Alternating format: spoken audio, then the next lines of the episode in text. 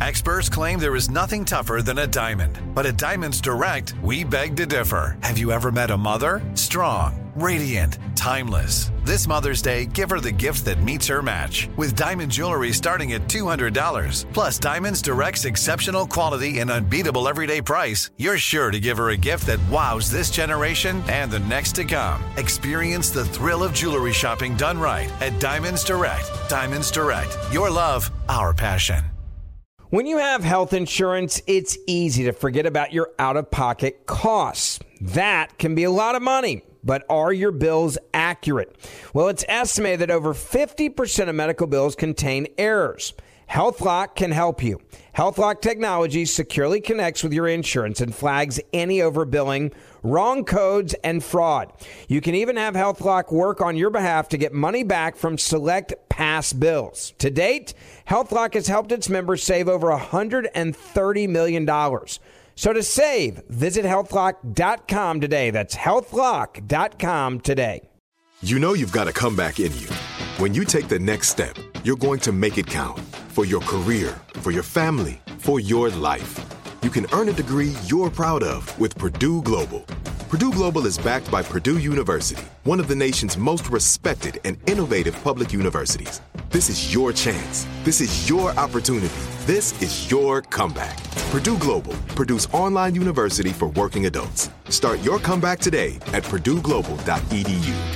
When you buy Kroger brand products, you feel like you're winning. That's because they offer proven quality at lower than low prices.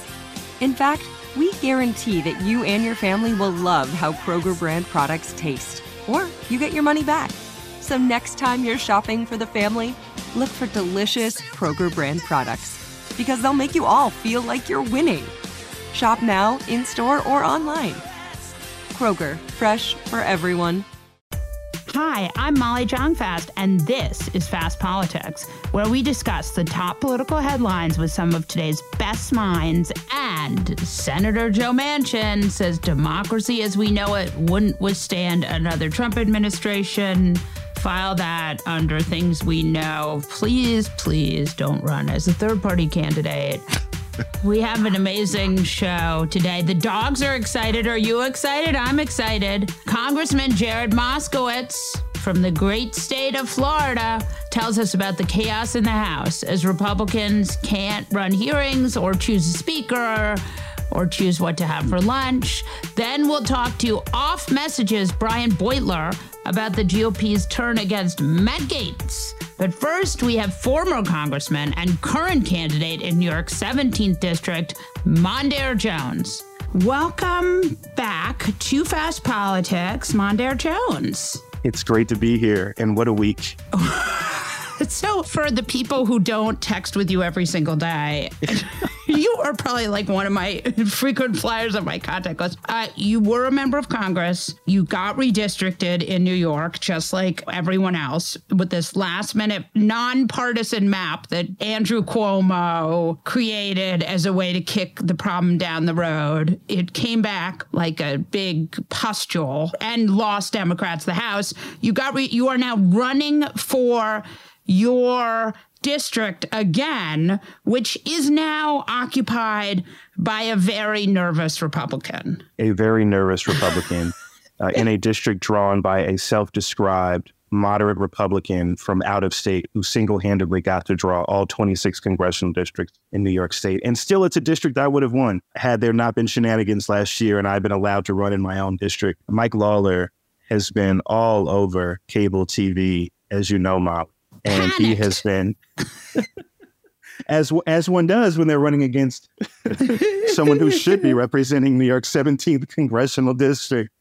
And he's been masquerading as this moderate who is going to save us from the Republican Party, except we know that he has been enabling all of the chaos that we've been seeing in Washington. So there are 18 House Republicans who won in Biden districts, six of which I think, or either five or six, I think it's six actually, come from New York State. That's right, approximately six. And the fact is, that there was a lot going on in New York State last year between a lot of fucking up. Let's be honest here. There's a there were a lot of fuck ups going on in New York State last year. And, and let me remind people about the district that I'm running to represent. It's Rockland County, it's northern Westchester, it's Putnam County, and it, it's a, a small portion of Dutchess. It's the lower Hudson Valley. And here in the lower Hudson Valley, we want our members of Congress to support the freedom of women to have an abortion. We want them to not enable people like Kevin McCarthy, who nearly shut down the government. Thank God for Democrats supplying the votes to keep to keep the lights on. And that was just a few days after a baseless impeachment hearing. And squished in between those two was last Friday, which is which is when Mike Lawler and a lot of Republicans voted to cut federal spending by 30%. So all of this was last week before this week Kevin McCarthy was deposed. There was a time when you had moderate Republicans who would, you know, those would be the sort of members of the Problem Solvers Caucus. They would be people who would push back against the Matt Gaetzes.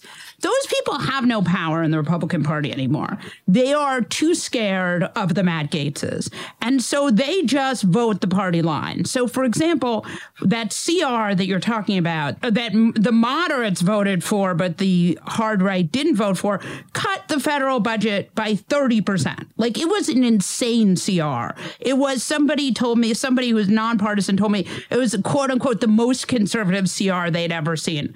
Of, I mean, so I think it's worth remembering that Mike Lawler is just because he's not Matt Gaetz does not mean he's a Democrat or even a traditional Republican of 20 years ago. Molly, can I just explain briefly for your for your listeners what a CR is? Yes. A, a CR stands for continuing resolution. It's it's not a responsible way to, to to run the government. It is an interim step when you can't pass a fiscal year appropriations bill. Right, exactly. And so this con- so-called continuing resolution last Friday was an attempt at Kevin McCarthy to placate the the MAGA caucus.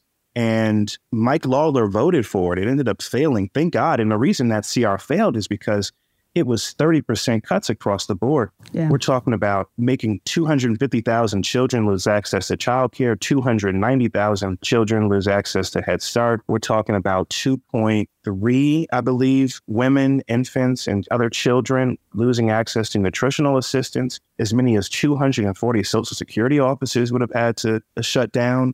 More than 10,000 FBI agents would have lost their jobs. I mean, this is really extraordinary stuff. And Mike Lawler voted for on the path to Democrats ultimately supplying the votes for a clean CR to keep the government open for 45 days. And we'll be back in this situation in November. It's such a crazy way to live. And I want you to talk about this for a second.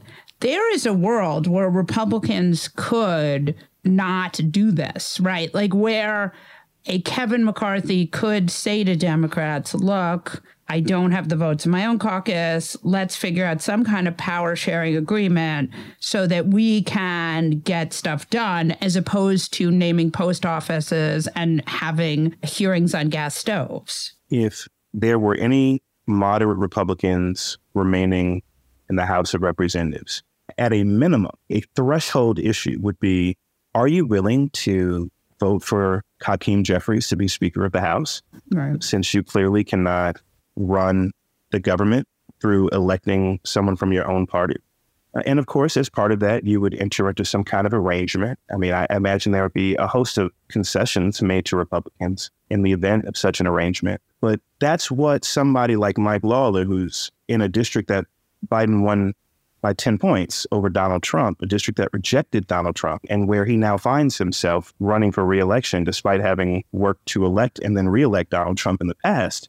At a minimum, that's what you would expect of someone like him. But instead, he's been blaming Democrats for why Kevin McCarthy is no longer Speaker of the House, which is just classic Mike Lawler never taking responsibility mm. for what he and his fellow Republicans caused. It's pretty interesting though to see this sort of panic because what we see like i feel like the house again the house is a microcosm for the country right for where the parties are in the country right so you have republicans who are panicked because they know that Trumpism does not scale to these purple states. So I actually want you to talk a little bit about Matt Gaetz because you knew him, you served in Congress with him, you probably will serve in Congress again with him unless Republicans manage to kick him out. He is known now as the man who removed McCarthy. Can you explain to us what you think his motivations are? I think Matt Gaetz is exemplifying what the Republican Party in 2023 has become, and certainly what the House Republican Caucus has become a group of people who are deeply, deeply conservative and extreme, in fact, both in their ideology and in the measures that they will take to achieve their ends. And still, that's not enough for Matt Gaetz. Matt Gaetz, he relishes chaos. And this has come to define a party that is in office to dismantle the government, not to right. actually improve people's lives. And so there is some consistency between the idea of chaos and making the government not work for everyday people. It's a horrible thing. It's a horrible motivation to, to be in office. And of course, he enjoys the attention and his fundraising off of it. And I'm not sure even wants to remain in Congress for much longer, but he is probably going to have like a Newsmax show at some point in the future. So I've heard a lot of different theories for his motivation. One is that he felt he was not supported during his FBI investigation one of the things we saw last night on CNN, I'm sure you saw this, Manu Raju, really smart congressional reporter, he talked to Markwayne Mullins. I mean, it's such an insane moment of truth. You got to think about this guy. Um, this is a guy that didn't have that the media didn't give a time of day to after he was accused of sleeping with an underage girl. And there's a reason why no one and the conference came and defended him because we had all seen the videos he was showing on the house floor that all of us had walked away of the girls that he had slept with. He'd brag about how he would uh, crush ED medicine and, and, and chase it with um, with an energy drink so he could go all night. This is obviously before you got married. And so when that accusation came out, no one defended him, and then no one on the media would give him a time of the day. All of a sudden, he found fame because he opposed the Speaker of the House back in November. That none of them defended him because they had seen videos. What I don't know what was in those videos, but uh, which seems in my mind to be a real indictment of the people who saw the videos.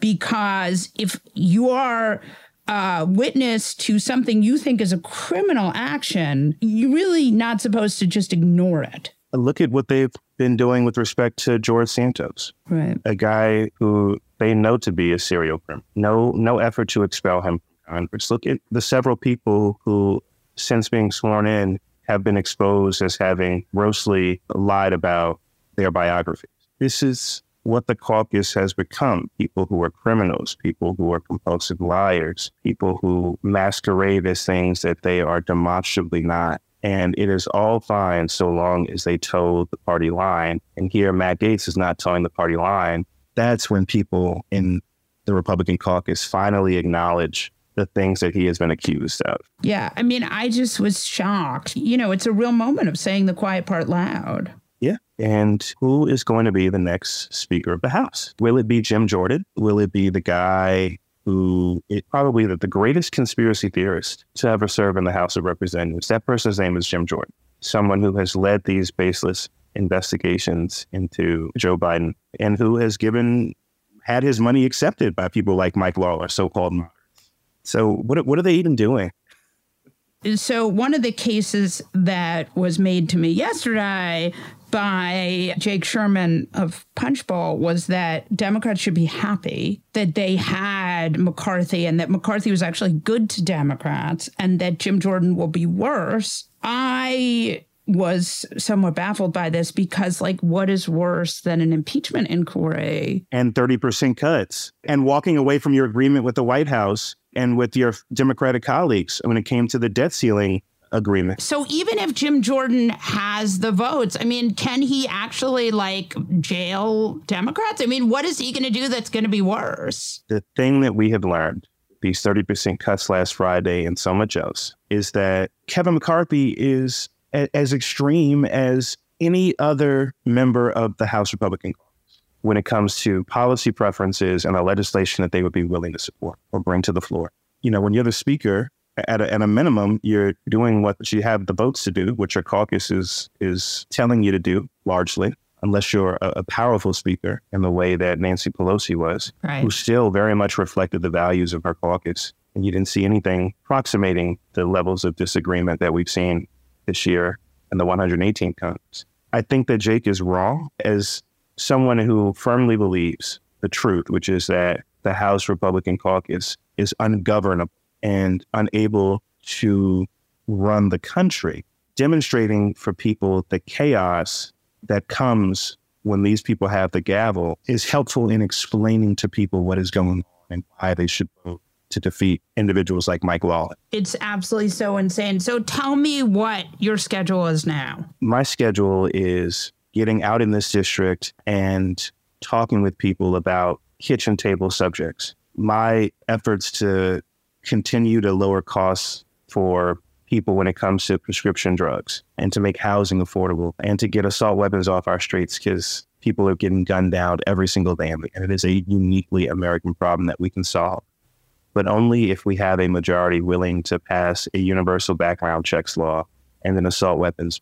And I've been talking about democracy itself, which I think will, will become even more prominent in people's minds when Donald Trump is formally nominated next year. And it continues to talk about pardoning the insurrectionists at the Capitol on January 6th and jailing his political.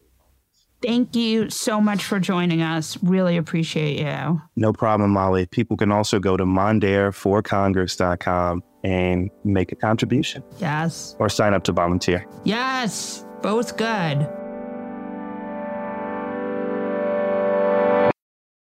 When you have health insurance, it's easy to think, I'm covered, no worries, right? Well, not so fast. What about your out of pocket costs? That can be a lot of money for you and your family. And if you're like me, you can't help but wonder was I overbilled? You're not alone. It's estimated that over 50% of medical bills contain errors. Unless you're a billing expert, how do you know your medical bills are accurate? That's why I want to tell you about HealthLock. What is HealthLock? It's a healthcare technology company that securely connects with your family's insurance. When your medical claims come in, HealthLock technology reviews the claims for errors like overbilling, wrong codes, and even fraud. HealthLock makes it easy to find and fix hidden errors, so you pay only what you owe. To date, HealthLock has saved its members over $130 million. Bottom line, insurance alone isn't enough. HealthLock finds medical bill errors before you pay. To save, visit healthlock.com. Do it today before you see another healthcare provider. AI might be the most important new computer technology ever. It's storming every industry, and literally billions of dollars are being invested. So buckle up. The problem is that AI needs a lot of speed and processing power. So, how do you compete without costs spiraling out of control? It's time to upgrade to the next generation of the cloud Oracle Cloud Infrastructure, or OCI. OCI is a single platform for your infrastructure, database, application development, and AI needs.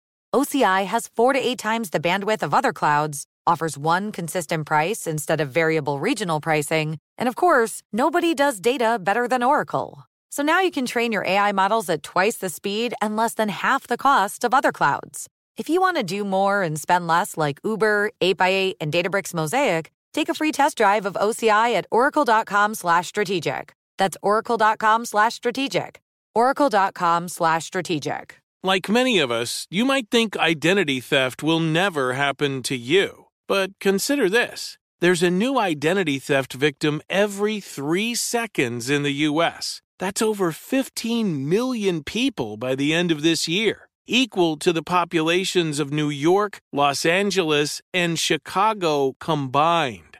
Even worse, identity theft victims often don't even know they're victims. That's why Lifelock Identity Theft Protection alerts you to identity threats, even the ones that don't show up on a credit report, like data breaches, fraudulent bank transactions, loan and credit card applications, and crimes committed in your name. If your identity is stolen, your own dedicated Lifelock US based restoration specialist will work to fix it. Lifelock protects you in ways that you simply can't on your own. Join now and save up to 25% your first year at lifelock.com slash news. That's lifelock.com slash news to save up to 25%. Identity theft protection starts here. Pacaso knows your vacation home is your best home. It's the place that brings family and friends together it's where you're the best version of yourself. Pacaso makes it easy to co own a luxury vacation home in amazing locations. Listings start at 200K for one eighth ownership. Pacaso does the hard parts for you luxury furnishings, maintenance, billings, scheduling, and more with a home management team that provides support before, during, and after your stay so you can focus on the relaxing, hosting, and making memories with family and friends. And you can resell on Pacaso's marketplace anytime, historically for a 10% gain. With Pacaso, you can stop saying someday and start building family traditions today in a vacation home you own and revisit time after time. Visit Pacaso.com today to see thousands of luxury vacation home listings. That's PACASO.com. Congressman Jared Moskowitz represents Florida's 23rd congressional district. Welcome to Fast Politics, Congressman Moskowitz. Hi, Molly. Thanks for having me. You're a freshman congressman, right? Yes, yes. It's been uh, it's been nine months of just absolute and utter enjoyment to be in the House of Representatives. And you're a freshman congressman from the state of Florida. Yes, as they call it in other circles, the free state of Florida. Yes, the free state of Florida. First, let's talk about McCarthy had said he would take a vote on impeachment, realized he didn't have the votes, decided that he would just get going on impeachment. When you walked into that impeachment last week, did you think that Republicans really thought they had something? I knew the hearing they were about to have was going to be a big fucking mistake for them. And I knew that because they like to tell everybody what they're going to do. They've been telegraphing this entire impeachment inquiry on Twitter. We have this, we have that, big, big alert. Oh, they show the the red alert symbol every time they like drip drip this stuff. And so everything they had was already public, right? And we already had seven or eight of these hearings. They didn't have a new fact witness coming. They were bringing basically like a Fox News panel to comment. And so, because of that, that allowed Democrats to prepare, which we did significantly on the last eight months of hearings and all of the statements they have made and all of the stuff about Donald Trump. And so, look, what you saw was you saw an organized Democratic committee. Oversight Dems prepared, Republican oversight did not. And that is what the dramatic part was. By the way, they also have no evidence. So, you know, it's tough to prepare when you have no evidence, but they didn't even do a great job of making up new stuff. They brought, you know, their greatest playbook for the last eight months, and I think it completely backfired on them. What I think is really interesting about that impeachment hearing is I've never seen an impeachment hearing that ended up into like a showcase. There's always so much media chatter about like there's no Democratic bench, and it was like one after another of you guys just like kind of showing off a little bit. Hakeem did that intentionally. So we understood at the very beginning of Congress that they had built that oversight committee. If you look who's on there, Marjorie Taylor Greene, Lauren Boebert, Andy Biggs, you know, Jim Jordan, right? We understood that they built that committee for television, right? They built that committee for a specific audience to convince the American people. We knew that. So we responded in kind, right? And Hakeem put some of the best messengers on there that have been in Congress, like AOC, like Katie Porter, like Jamie Raskin. You have a number of them that are great messengers to get the truth out. And then he took a bunch of freshmen, myself, Maxwell Frost, Robert Garcia, Jasmine Crockett, Summer Lee. He took a bunch of these freshmen, Dan as well, who had done the impeachment hearing previously. They put a bunch of these freshmen to combat the lies we knew were going to come out of this committee. And so what you saw is you saw strategy from Hakeem Jeffries come to fruition in that hearing. Yeah, it's kind of incredible. Like I, I was thinking about it because just like listening to Summer Lee and and then you'd go back to the MAGAs and it would be like Lauren Boebert, MTG trying to get that photo. I don't know why, but she loves that photo of Hunter Biden. Well, because they have no evidence, Molly. Think about it. If they had evidence, hard evidence, they would have presented it. But instead, they're presenting pictures of stuff that Hunter Biden did. Look, we get it. The last eight months of that hearing is all about Hunter. right? And look, Hunter has clearly done something wrong. He's been indicted and he should pay the consequences if that is found by a jury or a judge that he has done something wrong. He deserves a fair trial, as does Donald Trump. But the law is the law, and Democrats are going to stick by it. Of course, by the way, you don't see that from our colleagues across the aisle. You know, we asked members to raise their hands to say if a jury or a judge says Hunter Biden is guilty and Donald Trump is guilty separately, will you stand by that? All the Democrats raised their hand, none of the Republicans right. did. Right. And so, you know, look, we were coordinated is not the right word, but we we all were talking to each other. So we kind of knew what everyone was going to say, which is why you noticed People had different styles, people had different messages. There wasn't us covering the same thing over and over again. They did was repeat each other with the same stuff they've been saying for eight months. If they had evidence, Molly, you would have seen evidence, but you didn't see that. You saw the greatest hits on all the things Hunter Biden has done wrong in his life. So, after that hearing, did Republicans realize that it went as badly as it clearly did, or did it take them a day to realize it? Immediately. They knew it was bad.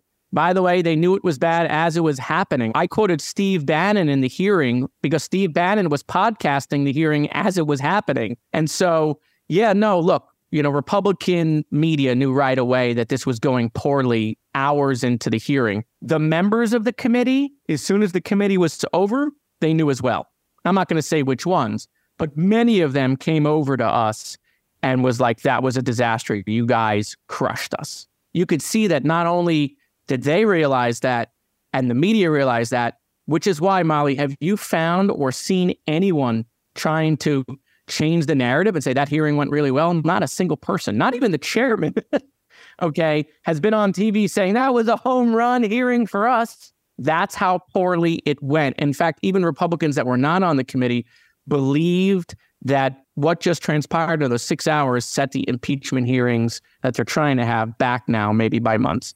So, do we think this is the thing I have long suspected, but I'm curious if you think this too? That was why Kevin McCarthy decided he couldn't afford the shutdown, was because he realized that that was such a disaster that a shutdown too would just endanger those 18 vulnerable Republicans so much.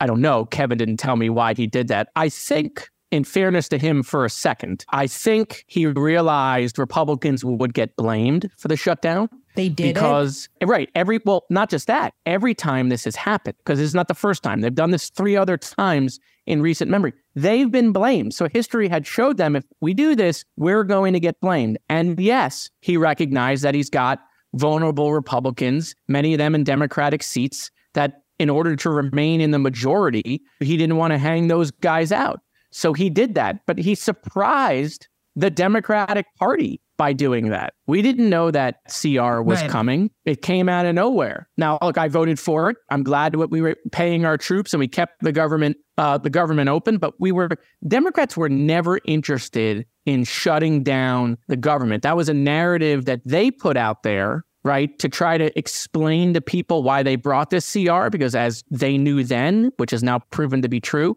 that CR was not going to be popular with the Republican right. base. And so they tried to explain it away and, and blame Democrats, but it didn't work. And that obviously is what has led us now to having the vacancy in the speakership. So every newsroom thought the government was going to shut down for months and months and months. And I was like really surprised at the sea change. I was convinced, well, because look, for eight months, other than the debt ceiling deal, for eight months, we saw the MAGA wing, right, emboldened yeah. for the last eight months. And we saw them emboldened because of that motion to vacate. That motion to vacate of one member, right, gave them power. This motion to vacate didn't come out of nowhere. This has been a threat that's been out there. They've been teasing it, they've been talking about it, they've been whispering about it, right? And so that kept the majority of the Republicans, even the moderate ones, kind of beholden to the Freedom Caucus, to those 20 or so MAGA members that are in the House. That's where the power center has been. When it was clear that they wanted to shut down, and it was clear they were getting their instructions from Donald Trump beamed down from right. Truth Social that they wanted to shut down, right? It was the belief of many that we were going to go off the cliff because those guys were never going to allow anything to happen. And when they voted against the conservative CR, a 30% cut. Now, obviously, I voted against that. The one with all the poison pills. Yeah, well, the one with all the poison pills. When they voted against that, I thought to myself, oh, we're, we're definitely going off the cliff. That was the most conservative CR that has, I think, ever been put forward in recent memory. If they were serious about really wanting to cut spending, they should have given that some serious consideration. But, you know, they have all sorts of chaos politics going on on their side of the aisle. But yeah, when when we saw that fail, we absolutely concluded, well, if there if that's not good enough, right? If cutting the government 30% is not good enough, then only shutting it down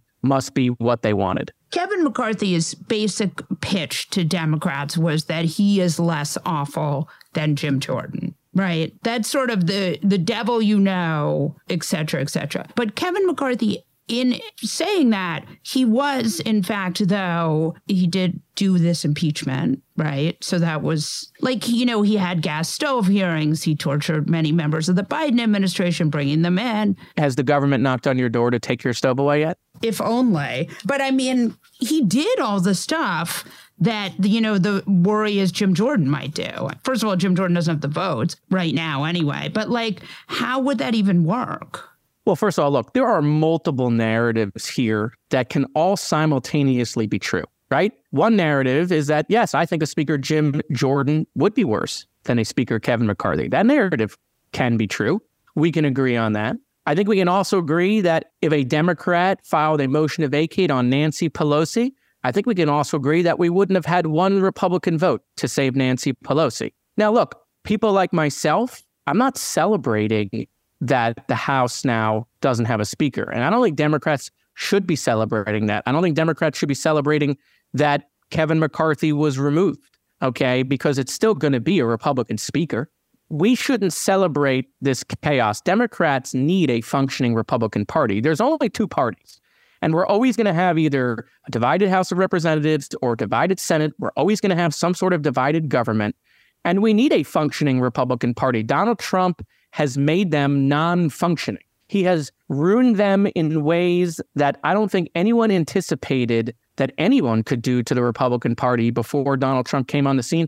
And it's unclear what will be left of the Republican Party after Donald Trump loses the election and how they will try to move past that error. But look, Democrats don't vote for Republican speakers. Now, that doesn't mean, Molly, we didn't try to find a potential deal for the institution. There were many conversations going on between Democrats and Republicans, right, to try not to allow the MAGA wing to plunge the institution into this sort of chaos.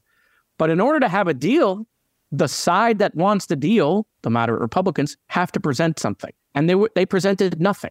They just wanted us to help them. But this was an internal Republican civil war between themselves. It didn't involve us. But also, look, we have our own politics. Let's not pretend that politics isn't a part of it. If Democrats went out and saved Kevin McCarthy just because it was a Tuesday, for no other reason, no deal, not stopping the impeachment, not getting more seats on rules, not getting Ukraine funding, just because we were asked right. to do it. Think about the problems we'd have now in the Democratic caucus, the progressives, the, the Democratic progressives and the Democratic moderates would be fighting, and Hakeem Jeffries would be having to referee that. Do you think there's a world where there ends up being some kind of power sharing or no? No. Listen, there were times this week where I thought, well, maybe we're headed towards power sharing. It won't be real power sharing, but maybe we can get a sliver.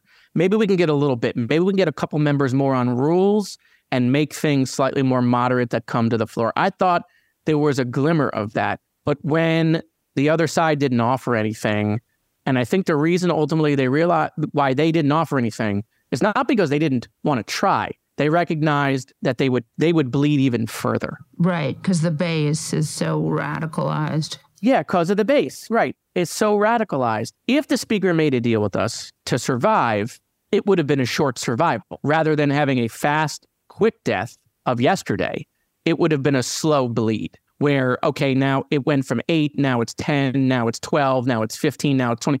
The pressure from outside Republican Twitter politics, right, would have been so immense that it would have collapsed. And the amount of Democrats it would have constantly taken to save the speaker, it would eventually not have worked. And so I concluded after the last couple days that unfortunately, I don't think that uh, some sort of power sharing agreement can survive in today's politics. So there are 18 vulnerable House Republicans who won in Biden districts. I think six in New York, some in Arizona, California. They would like to not have a Jim Jordan as speaker. I always think back to like how Nancy Pelosi never wanted her moderates, her people who came from swingy districts to have to vote against or for very extreme legislation because she thought it would hurt them but that seems to not be on the radar of Republicans at all. Look, Nancy Pelosi will go down as one of the greatest speakers of all time. And if that wasn't clear before yesterday, it's super clear now. But at the same time, Democrats didn't have this power. There's no doubt that Speaker McCarthy's team, when they finally agreed to lower the threshold to one member being able to file a motion to vacate. You know, I'm making like an, a like a Marvel Avengers reference. When they gave Matt Gaetz the Infinity Stones, the Infinity Stones, yes, it was only a matter of time until Matt Gaetz snapped his fingers to make Kevin McCarthy disappear. This was absolutely inevitable. By the way, I think many Republicans also thought this was inevitable. Now, they didn't know that Matt would be able to get seven others to join him, but they knew that at some point Matt would use this. Now, apparently, Matt made a promise he wouldn't. Right. Okay. But come on, this was power that an individual member has not had in the House for a long time. It didn't happen under Nancy because the power didn't right. exist. By the way, it's an interesting kind of political conversation, which is if a single member had this power when Nancy was Speaker, would they have used it? Probably not. But they would have used the threat of it, right, to move policy. I think this is dangerous. I think giving one member the ability to vacate a speaker when 95, 96% of your conference may support the speaker, which is what happened here, and 4% of the conference decides to remove the speaker, I think that's dangerous. I don't think we should have a one person being able to do that. Now, I don't think it should go back to only like the majority leader or the whip. I think it shouldn't go back just to right. leadership. I think it could go to the members, but at one, no. 20, 30, yeah, that makes a little more sense now because now it's a much larger part of the caucus. This was something, Molly, that members have been talking about for months. Is Matt going to do it? Is Matt not going to do it? Right. It has been in the back of the mind. After the debt ceiling deal, we thought there was a chance that this could happen. But look, Matt was clearly very strategic. He needed to wait for the moment in which he could get other members to join him. And as soon as he realized he had other members on his side of the aisle to join him, I think Matt always knew that, just like I said, Republicans would never vote for Nancy Pelosi. I think Matt always knew Democrats wouldn't vote for a Republican speaker. But that doesn't happen, by the way. Democrats vote for Democratic speakers, Republicans vote for Republican speakers. We don't vote for each other's speaker. And I think Matt knew that, even though he was messaging for weeks that oh I I think the Democrats are going to save him. I think the Democrats are going to save him. I think that was some just some you know verbal jujitsu Matt was doing. But I think Matt always knew that he had to do it with his folks. He had to find enough members on his side to do it. And when he had it, he pulled the trigger. Thank you so much, Congressman. I hope you'll come back. Absolutely. Brian Beutler is the editor of the new Substack Off Message. Welcome back to Fast Politics, Brian. Thanks for having me, Molly. You write a Substack. Tell us a little bit about your Substack. The Substack is called Off Message. I launched it, well, today is Thursday as we record this. I launched it almost two weeks ago on Friday, the 28th of September, I think. It is meant to make people feel okay about fostering vigorous intra Democratic Party and intra liberal debate. I launched it because I had this kind of gnawing, brewing sense over the last few years at least that in the in the Biden era, but really in the in the I think the post Trump era, that media on the on the center to left had kind of split or fractured into into two camps. One that's sort of like pro Democratic Party sort of presents a united front against Donald Trump and authoritarianism, and then sort of more factional media where there is obviously like dissenting opinion about the Democratic Party or Joe Biden, but it's really about factional grievances or, or factional concerns. And there isn't this sort of freewheeling conversation among most liberals about how things are going inside the House. I think that that's totally understandable. I mean, the Trump presidency was a very traumatic moment for the country. It's reasonable for people to feel like there's a lot of risk inherent in airing differences and, and revealing that not everything is harmonious inside the big tent. So speaking of not harmonious inside the Big Tent, let's talk about what's not harmonious inside the GOP. Sure. Kevin McCarthy, nine months, they decided on a, a full term abortion is something that is not a real thing but that Republicans love to talk about. The thing that gets me furious is there is a mainstream media messaging operation that is saying, Democrats, you didn't save Kevin McCarthy and you blew it. And now, and now you're going to see. Now, Speaker Jim Jordan is going to exact his revenge like trying to impeach the president. I mean, what does that revenge even look like? Well, at the moment, it looks like very petty things, right? Like apparently under Right. instruction from Kevin McCarthy, the interim leadership of the House is expelling. The guy who stands on the plastic crate.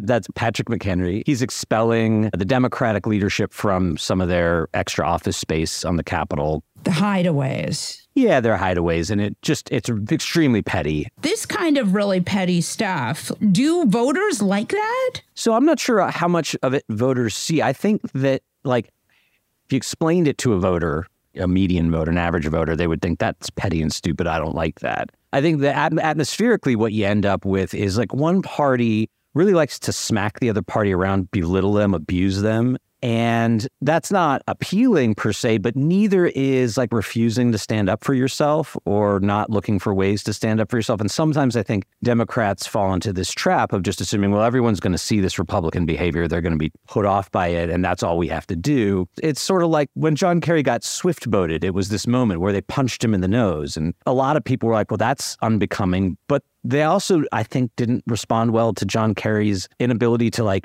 authentically stand up for himself and, and it, it hurt him. And I think that that happens over and over again in this kind of partisan conflict. This idea that it was Democrats' job to rescue Kevin McCarthy from his antagonist or, or save him from himself. I think it uh, like initially started with Republican operatives and conservative or centrist pundits who were kind of looking for like a, a hot take about the the whole thing, but it has bled into sort of mainstream cable news type commentary and coverage. And it's part of a dynamic in mainstream journalism where Republican extremism and kind of bad acting, this sort of like the abusive, will punch you in the face stuff, is just presumed. They, they will be dysfunctional. They will misgovern the place. And it's up to Democrats to clean everything up or to make unreciprocated concessions to the Republicans to sort of appease them so that they don't do too much damage. And obviously that that's not a reasonable or fair or sustainable way to organize a country or an, a fair expectation for any kind of outside critic to impose on people in partisan politics. It long predates this speakership fight and you're just seeing seeing this manifestation of it and I agree it's extremely annoying. But it's also, for example, the threat of a Jim Jordan speakership, which I heard a number of sort of people who are theoretically centrists say that he's going to come after Democrats. A Jim Jordan speakership does not look good for the 18 Republicans who are desperately needed if Republicans want to keep the House, right? I mean, like, you know, Jim Jordan gets up there and starts screaming and jumping up and down. I mean, do soccer moms in Pennsylvania like that? I mean, is that what they want? I think Jim Jordan, for the reasons you articulate, and others, is going to have a hard time getting 218 votes to become speaker. But that's being held up as the threat against Democrats. Like, so he's mean to them. Yeah. Like, ultimately, that's better for winning back the majority. And they've already done everything crazy. I don't understand. Do therapy for me. There's a or what sort of question that hangs around all this. Like, what is worse than Kevin McCarthy? And I think Democrats reasoned through this fairly intelligently before they made the decision to unify and vote to oust McCarthy. Is that the House was already led by somebody who was an apologist for the insurrection, who tried to undermine the January 6th committee, who brought Donald Trump back into the party and launched the impeachment inquiry against Joe Biden. So, like, what is Jim Jordan going to do beyond that that's so much worse? I do think that, like, if Donald Trump himself were to become speaker, and there are Republicans talking about it, there's a level of narcissism, of sabotage, of corruption, where if you put somebody with those qualities into the speakership, they could really take the country in in bad places. Like Donald Trump, I assume would you know shut the government down and leave it closed down and, unless and until the House defunded his prosecutions, and then you'd have to wait and see. Are like are five or six Republicans going to try to force a vote to reopen the government? I don't know. They will have just voted for Donald Trump to become speaker. There's this theoretical realm where if you if you put somebody who doesn't understand like what a public trust is and is only in it for themselves into the speakership and they're they're using it for their own personal purposes as opposed to for partisan purposes or whatever else, they could do a lot of damage. But Jim Jordan, is he going to double impeach Joe Biden? To okay, I mean, I guess let him. I, I, I think I think the attitude should be: look, if you want help getting somebody elected speaker, you're going to have to make some reasonable concessions to us. Maybe you can start by saying that the 2020 election wasn't stolen, and we'll give you some votes. But if you're not willing to do that, bring it on. Like, bring us your worst. It's up to you. Like that is a you guys decision. And so far, at least, I think that's the posture Democrats have taken. And I think it's wise. Yeah, I mean, it is just an incredible spot to be in. Like, Republicans have decided that they're going to be held hostage by the far right. And then, sort of, the larger situation is that, uh, you know, somehow this is Democrats' fault. Yeah, I don't really know what Democrats can say beyond like, are you are you fucking kidding me? When people try to say it's your fault, it's such a sort of metaphor for where we are in this fuckery. Well, I mean, if if you have a two hundred and twenty two or whatever it is vote House majority, you have two options. You can have a disciplined party that's competent and operates in good faith with itself enough to sustain 218 votes. You have four votes to spare. This is what Nancy Pelosi was able to do for two years. And there there was no internal effort to depose her. Or if you can't do that, then you more or less have to go to the other party and say, all right, like let's come up with somebody who you can tolerate and give us, you know, just enough votes to get over the hump. But then it, it's not going to be one of your one of your fire breathing partisans. It's going to be somebody who understands that they need Democratic votes to sustain the speakership. And as, as long as Republicans are unwilling to contemplate any kind of concessions like that, you know, Democrats have kind of done all they could. Maybe they, they can go out in front of the cameras and kind of mock reporters for taking this notion that they had some duty to rescue Kevin McCarthy seriously. Like, I don't think anybody in the media sincerely believes that. It's just playing along with dumb, dumb talking points, right? Yeah. One of the really interesting things that I think that's going on, and I don't know if it's interesting exactly, but like it's really hard to know what's happening polling wise. Like, do you trust polls? I mean, I saw an insane poll out of Pennsylvania that had Bob Casey winning by 10 points and Joe Biden losing by three points. I don't put much stock in them just because the election is so far out. There isn't a whole lot of, I think, like historical data to support this because there's only been 45 presidents. But, you know, it's two and a half years in to the Biden presidency. I think some of the, uh, you know, the, the novelty of having beat Trump and pushed him out of office has worn off. And the warts are starting to show and, and people are a little bit, you know, frustrated by this or that. And so I think that there's a way to understand why Joe Biden, despite being a much better president than Donald Trump in every way, is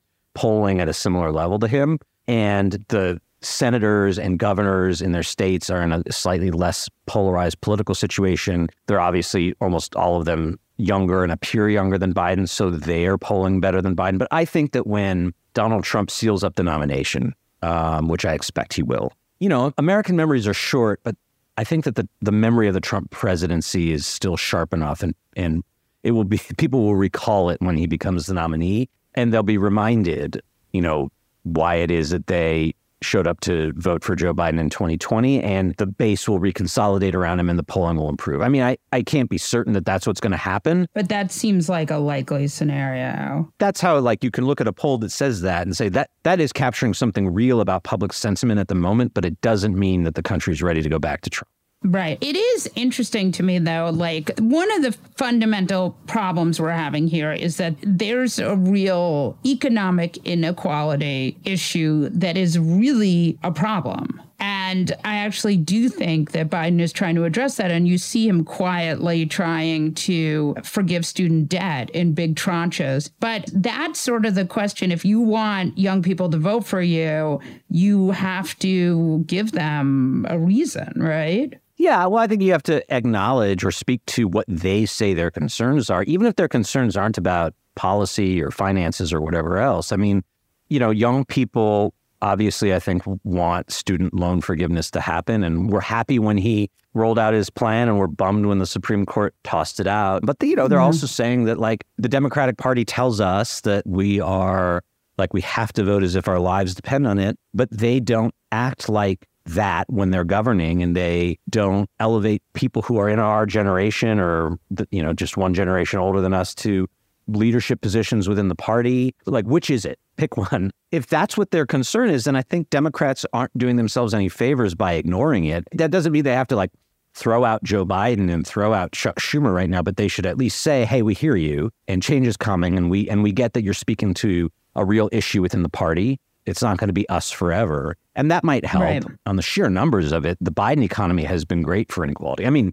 obviously inequality persists, but he's brought it down substantially. Right. There's just been a lot of churn in this post-pandemic period, both policy-wise and in the economy. And it has, you know, while on the whole brought income inequality down, it has also created these weird things where like a bunch of people get kicked off Medicaid and student loans are going to be forgiven, but then they're not so a lot of the things that have happened during the Biden administration that have been bad are things that were consequences of the Supreme Court, right? Yes. So for example, the fall of Roe, not being able to forgive the student debt that he wanted to forgive, stuff like that.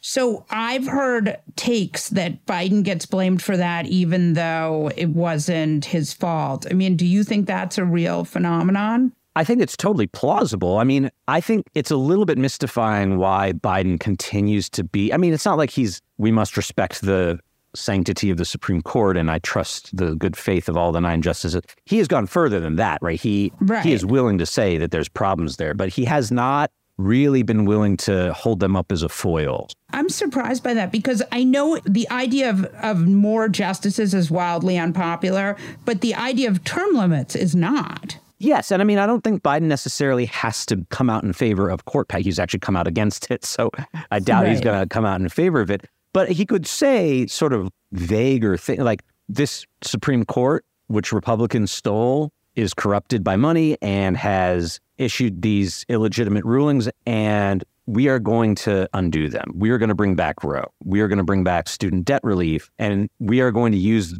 our checks and balances to make sure that they don't thwart the will of the people anymore. I mean, there's a lot of ways you could message it without saying 13 justices or bust. And I think that to the extent that Democrats pick up that their natural supporters don't really understand that the Supreme Court was the reason that abortion got thrown out, although I think almost everyone realizes that, or that the Supreme Court is the reason that student loan reform got thwarted, which I think many, maybe many people don't realize that if there's some knowledge gap there, fill it. Just say the Supreme Court is the reason, but we have power too. Checks and balances are the foundation of the American system, and they have shown that they need to be checked. And so we're going to check them. And then that's how we're going to restore reproductive rights. And that's how we're going to restore student debt relief. I would, that's what I would say.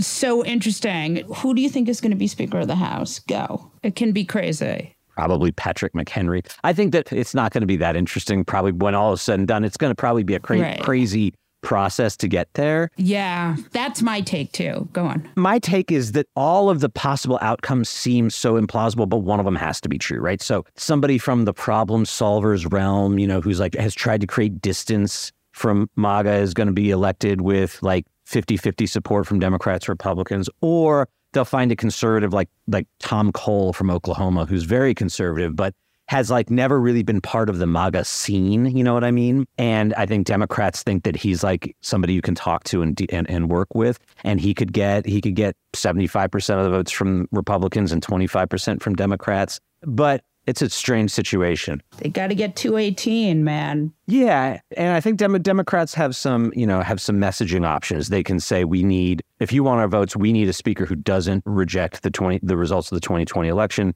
like doesn't reject aid to Ukraine. Such a low bar. I'm laughing to keep from crying. Yes. Thank you, Brian. Thank you, Molly. It was great. And now your moment of fuckery. Jesse Cannon. Molly Jong-Fast, I have never seen someone more thirsty for attention than Marjorie Taylor Greene and how excited she is at the idea that Mr. Trump is coming to visit the GOP caucus and could maybe be their new Speaker of the House. It's the Donald Trump friend Olympics. And Marjorie Taylor Greene is a candidate. No, listen, first of all, I would, it's hard for me to imagine a worse candidate for speaker if you want to re-win the house than Donald Trump. and so I encourage Republicans to please nominate this person. Those 18 vulnerable House Republicans are going to be completely and utterly screwed if Donald Trump becomes Speaker of the House. And that is our moment of fuckery. That's it for this episode of Fast Politics. Tune in every Monday, Wednesday, and Friday to hear the best minds in politics make sense of all this chaos.